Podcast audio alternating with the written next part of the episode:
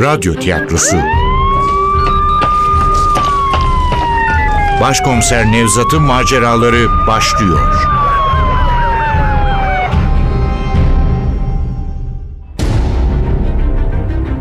İstanbul Hatırası. Eser Ahmet Ümit.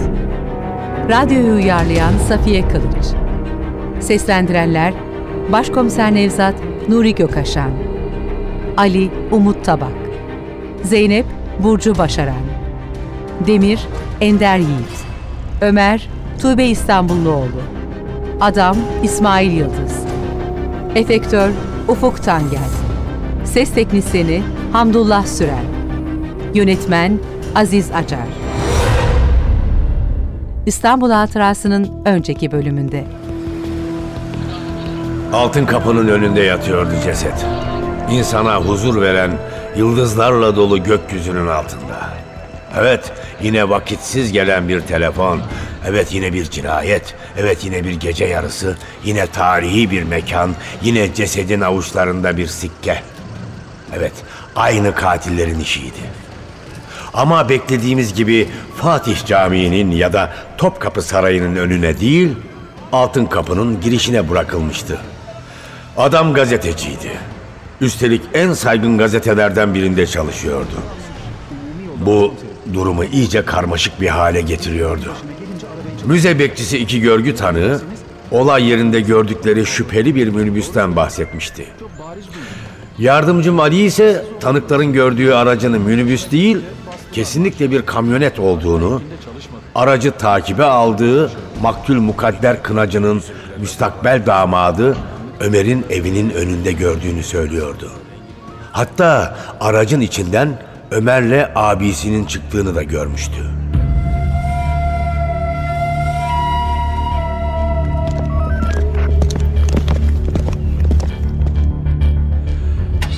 Ali'nin önerisine uyarak gecenin bir yarısı Ömer Ekinli'nin Eğri Kapı'daki evinin önüne gittik.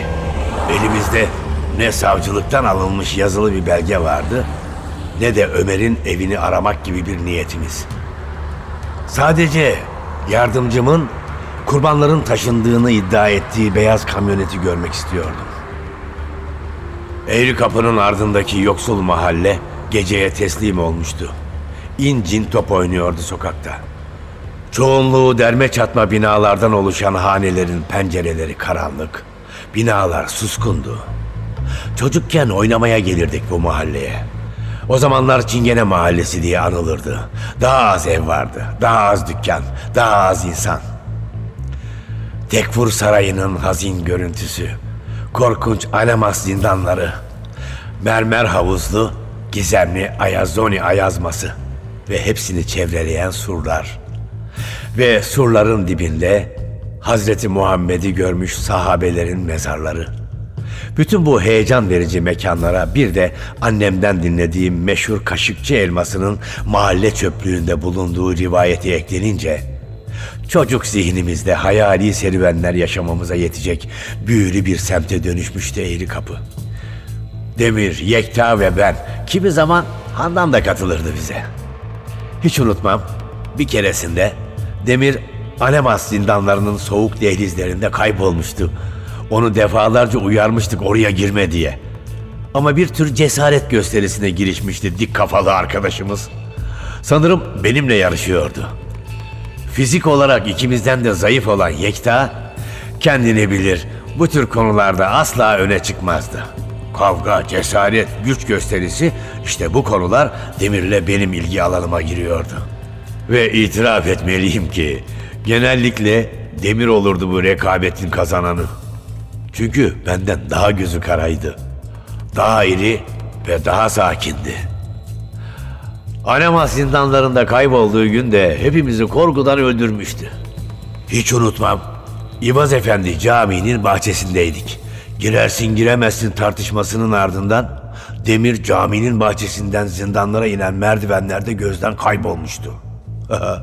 ne yalan söyleyeyim. Demir'in derinlere ineceğine inanmamıştım.''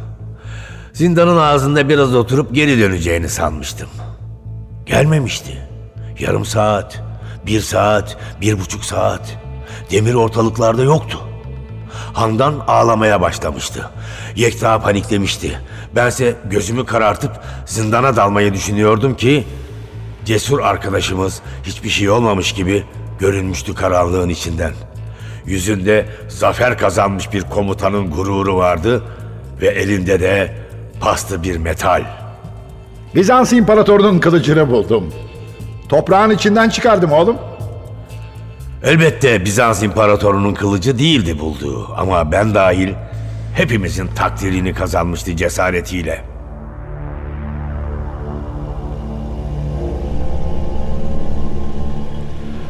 Ağır ağır ilerleyen arabamızın içinden bu tanıdık mahalleye bakarken zihnimde usulca uyanmaya başlayan anılar demeti Ali'nin sesiyle bozuldu. İşte şu başkomiserim. Ömer Ekin'in evi şu yüksek bina. Tarihi surlarla iç içe geçmiş derme çatma evlerin arasında kaba bir kalıntı, bir garabet gibi dikiliyordu yardımcımın gösterdiği beş katlı bina. Nedense Mukadder Kınacı'nın çarşambadaki apartmanını hatırladım. İkisi de aynı zevksiz müteahhitin elinden çıkmış gibiydi. Sadece ikisi mi? Ne yazık ki İstanbul'u işgal eden yüz binlerce iğrenç apartman aynı zevksiz mantık, aynı nobran anlayışla inşa edilmişti. Ama şu anda çirkin binaların değil, bir et taşıma kamyonetinin peşindeydik. Binanın önünden geçerken kamyoneti göremedim. Ee, nerede araç? Buradaydı başkomiserim. İşte tam kapının önündeydi. Belki de onları izlediğimi fark ettiler. Allah kahretsin. Evet fark ettiler. Keşke buradan hiç ayrılmasaydım. Şu değil mi aradığımız kamyonet? Binanın yanındaki boş arsada duran. Evet işte o. Demek arsaya çekmişler arabayı. Biz de aracımızı boş arsanın 20 metre kadar gerisinde park ettik. Et taşıma aracı sokak lambasından yayılan ışıklarla aydınlanıyordu ama inceleme yapmak için bu yeterli değildi. El fenerlerimizi alıp indik arabadan. Sessiz, hızlı adımlarla yaklaştık et taşıma aracının bulunduğu arsaya. Karşılıklı kurulmuş derme çatma iki kale, mahalleli çocukların boş arsayı top sahası olarak kullandıklarını gösteriyordu. Ama çok sürmez, uyanık müteahhitler yandaki çirkin apartman gibi bir lenduha daha dikerlerdi buraya. Et taşıma aracına yaklaşınca birden üç sokak köpeği belirdi arsada. Açtılar. Kan kokusu onları çekmiş olmalıydı. Belki de kamyonetin sahipleri onlara kemik veriyordu da zavallı hayvanlar bu geceki istikaklarını almak için bekliyorlardı. İçlerinde en iri olanı dişlerini göstererek hırladı. Öteki ikisi kararsız hatta kaçmaya meyilliydi. Ali atacak taş aranırken ben hayvanın üzerine yürüdüm. Sakin ve otoriter bir sesle azarladım. Terbiyesiz. Ne yapıyorsun bakayım? Bak hala dikiliyorlar karşımda. Yürü bakayım. Bizi korkutamayacağını anlayınca sönük bir sesle havladıktan sonra arkadaşlarına katılarak geriye çekildi. Kamyonete yaklaşınca tanıdım. Evet bugün çarşambada gördüğümüz araçtı. Aracın sürücü bölmesinde işe yarar bir şeyler bulmayı umarak cama yaklaşırken Ali ile Zeynep arka tarafa geçtiler. Sokak lambasından yansıyan ışık ters açıdan geldiği için ellerimi gözlerime siper edip şoför mahallini görmeye çalışıyordum. Koltuğun dibine bırakılmış bir poşet dikkatimi çekti. Fenerimi aracın zeminine yönelttim. Beyaz bir poşetti. Ama yer yer kan lekeleri göze çarpıyordu. Gözlerimi kızarak poşetin içinde neler olduğunu seçmeye çalıştım. Tahta parçasına benziyordu. Hayır tahta parçası değil, bu bir bıçak sapıydı. İrice bir bıçağın sapı. Kasaplık yapanların temel malzemelerinden biri olmasına rağmen bu kanlı poşetin içindeki bıçağı görmek nedense beni heyecanlandırmıştı. Daha iyi görebilmek için öteki kapıya geçmek üzereydim ki Allahsızlar diye bağıran bir sesle olduğum yerde kala kaldım. Başımı çevirince düşmanın üzerine atılan Yeniçeri misali elindeki koca satırı havada savuran bir kişinin Ali'ye doğru koştuğunu gördüm. Aynı hiddetle onu takip eden üç adam daha vardı arkasında. Sırtı onlara dönük olan yardımcıma dikkat et dememe kalmadan Herif elindeki satırı savurdu. Bereket Ali fark etmişti. Hiç paniğe kapılmadan çevik bir hareketle yana çekildi. Adamın savurduğu satır gecenin boşluğunu ikiye bölerken Ali neşeyle mırıldandı. Tutturamadım birader. Bak işte böyle vurulur. Adam yıkılmayınca bizimki sağlı sollu iki yumruk daha çaktı. Adam daha fazla duramadı. Sağ yanına yıkılıverdi. Arkasından gelen üç kişi bir an apışıp kaldıktan sonra kendilerini toparlayıp çullandılar bizimkinin üzerine. Ali'ye yardıma gitmek isterken sağ kürek kemiğimin üstünde bir acı hissettim. El fenerim düştü. Arabanın kapısına doğru yıkıldım. Ani bir tepkiyle döndüm. Hiç tanımadığım bir adam iki eliyle kavradığı sopayı kaldırmış kafama indirmeye hazırlanıyordu. Tam zamanında yakaladım ellerini ama oldukça güçlüydü. Aramızda çetin bir mücadele başladı. Eğer gecenin sessizliğini bölen o üç el silah sesi olmasaydı muhtemelen bu mücadeleyi kaybederdim. Adam da o kalın sopayı kafamda kırardı. Silah sesini duyunca rakibimin dikkati dağıldı. Başını kaldırıp aracın arkasına baktı. Ben de bu anı değerlendirerek sopayı çektim aldım elinden. Ve şaşkınlığını fırsat bilip hızla vurdum dizlerine. Ah diyerek çöktü yere. Yeterli değildi. Bu kez tıpkı onun bana yaptığı gibi var gücümle sırtına indirdim sopayı. Daha derin bir ah çıktı ağzından ve kapaklandı yere. Silahımı çıkarıp ensesine dayadım. Yanlış bir hareket yapma yoksa... Tamam, e, tamam. Yeniden taşıtın arkasına bakınca silahını az önce Ali'yi pataklayan adamlara çevirmiş Zeynep'i gördüm. Ateş eden de o olmalıydı. Polise mukavemet ha? Görürsünüz şimdi. Adamların üçünün de elleri havadaydı. Üçünün de yüzünde aynı şaşkın ifade ve üzerlerinde aynı renk çizgili pijamalar vardı. Sıcak yataklarından öylece fırlamış olmalılardı sokağa. Aralarından tanıdık bir yüz hemen belli ediyordu kendini. Ömer. Ömer'le abilerini boş verip Ali'ye bakındım. Bizimki kamyonetin arka tekerleğinin yanına düşmüştü. Az önce elinde palayla Ali'ye saldıran adam bir metre kadar sağında kıvranmaktaydı. Kaygıyla seslendim. Ali! Ali evladım iyi misin? Usulca kıpırdadı yattığı yerde. Dizlerinin üzerinde doğruldu. Patlamış dudaklarından çenesine yayılan kanı eliyle silerken yanıtladı. İyiyim başkomiserim, iyiyim. Merak etmeyin, kötüye bir şey olmaz.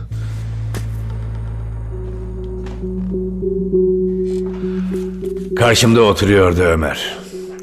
Karanlık masanın aydınlık ucunda 100 voltluk lambanın tam altında. Ali arkasındaydı.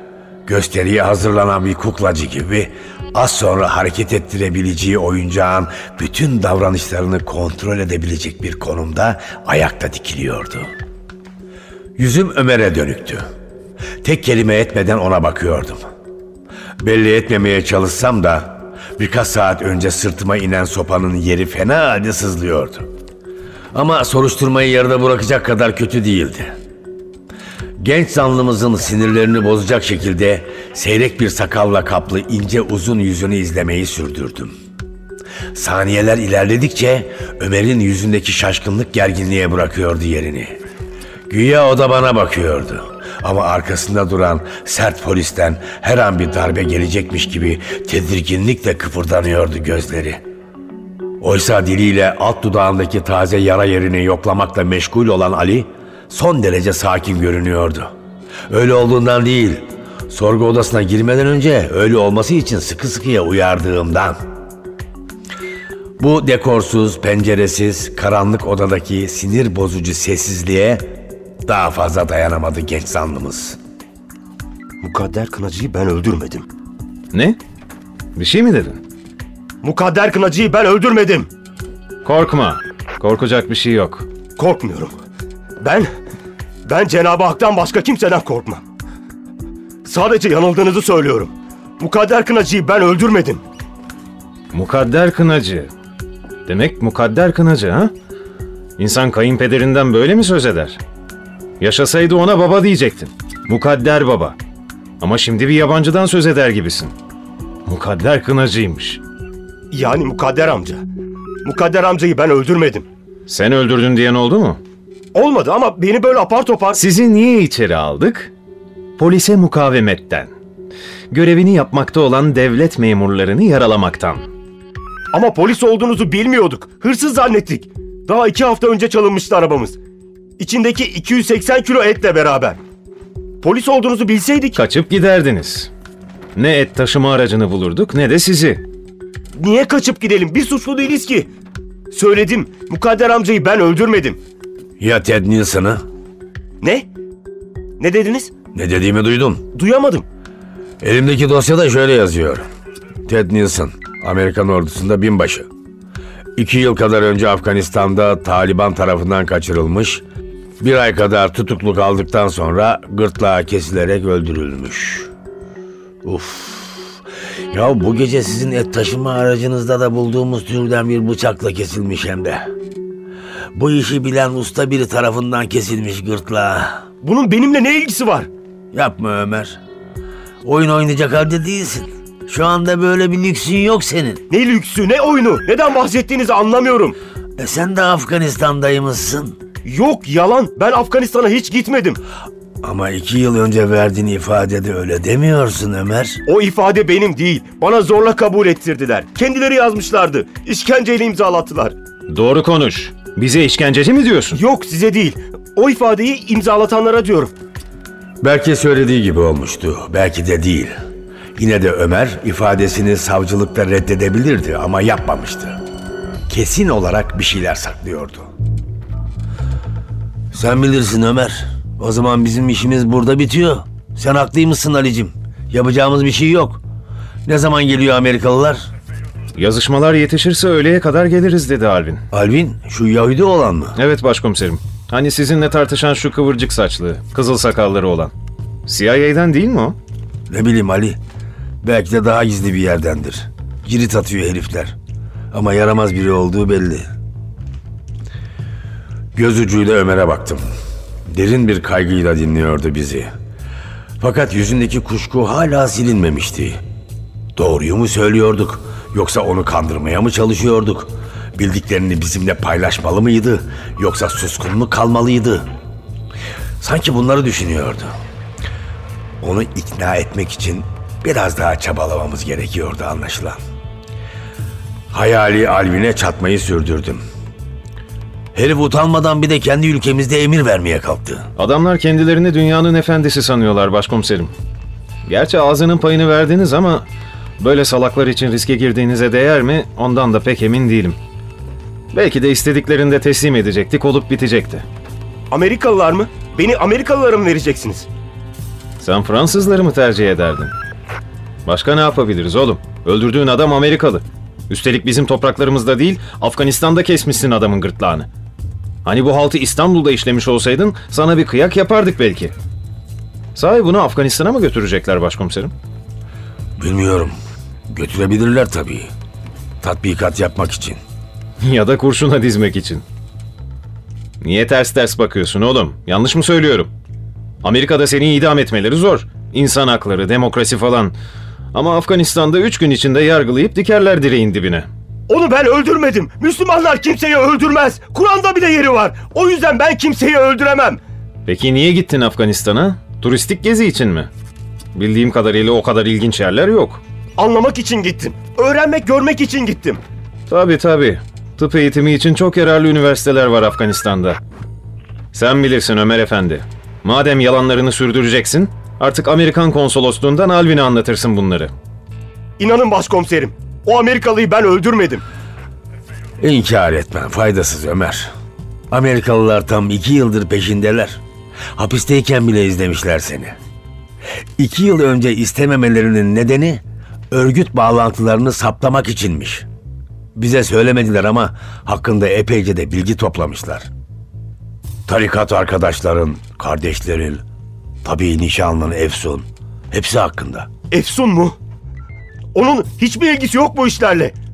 Efsun'un hiçbir ilgisi yok. Ben onun sayesinde kurtuldum. Kurtuldum derken? Anlat bakalım Ömer Efendi. Neden, kimden kurtuldun? Kimseden.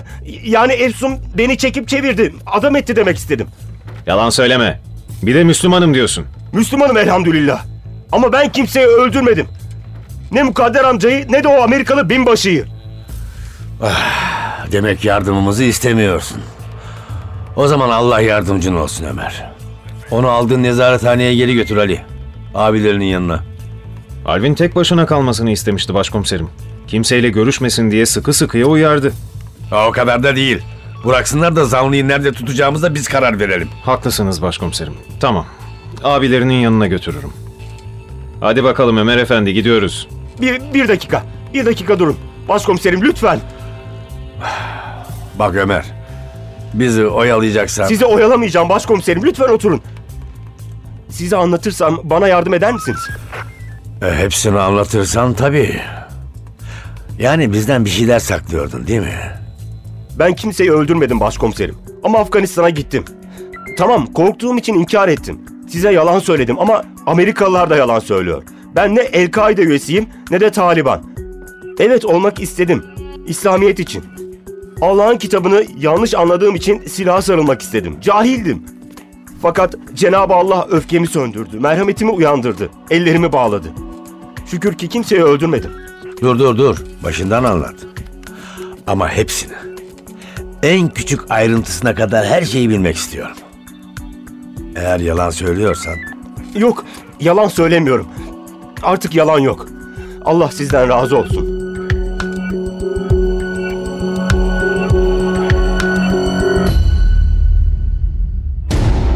İstanbul Hatırası Eser Ahmet Ümit Radyoyu uyarlayan Safiye Kılıç Seslendirenler Başkomiser Nevzat Nuri Gökaşan Ali Umut Tabak Zeynep Burcu Başaran Demir Ender Yiğit Ömer Tuğbe İstanbulluoğlu Adam İsmail Yıldız Efektör Ufuk Tangel Ses Teknisini Hamdullah Süren Yönetmen Aziz Acar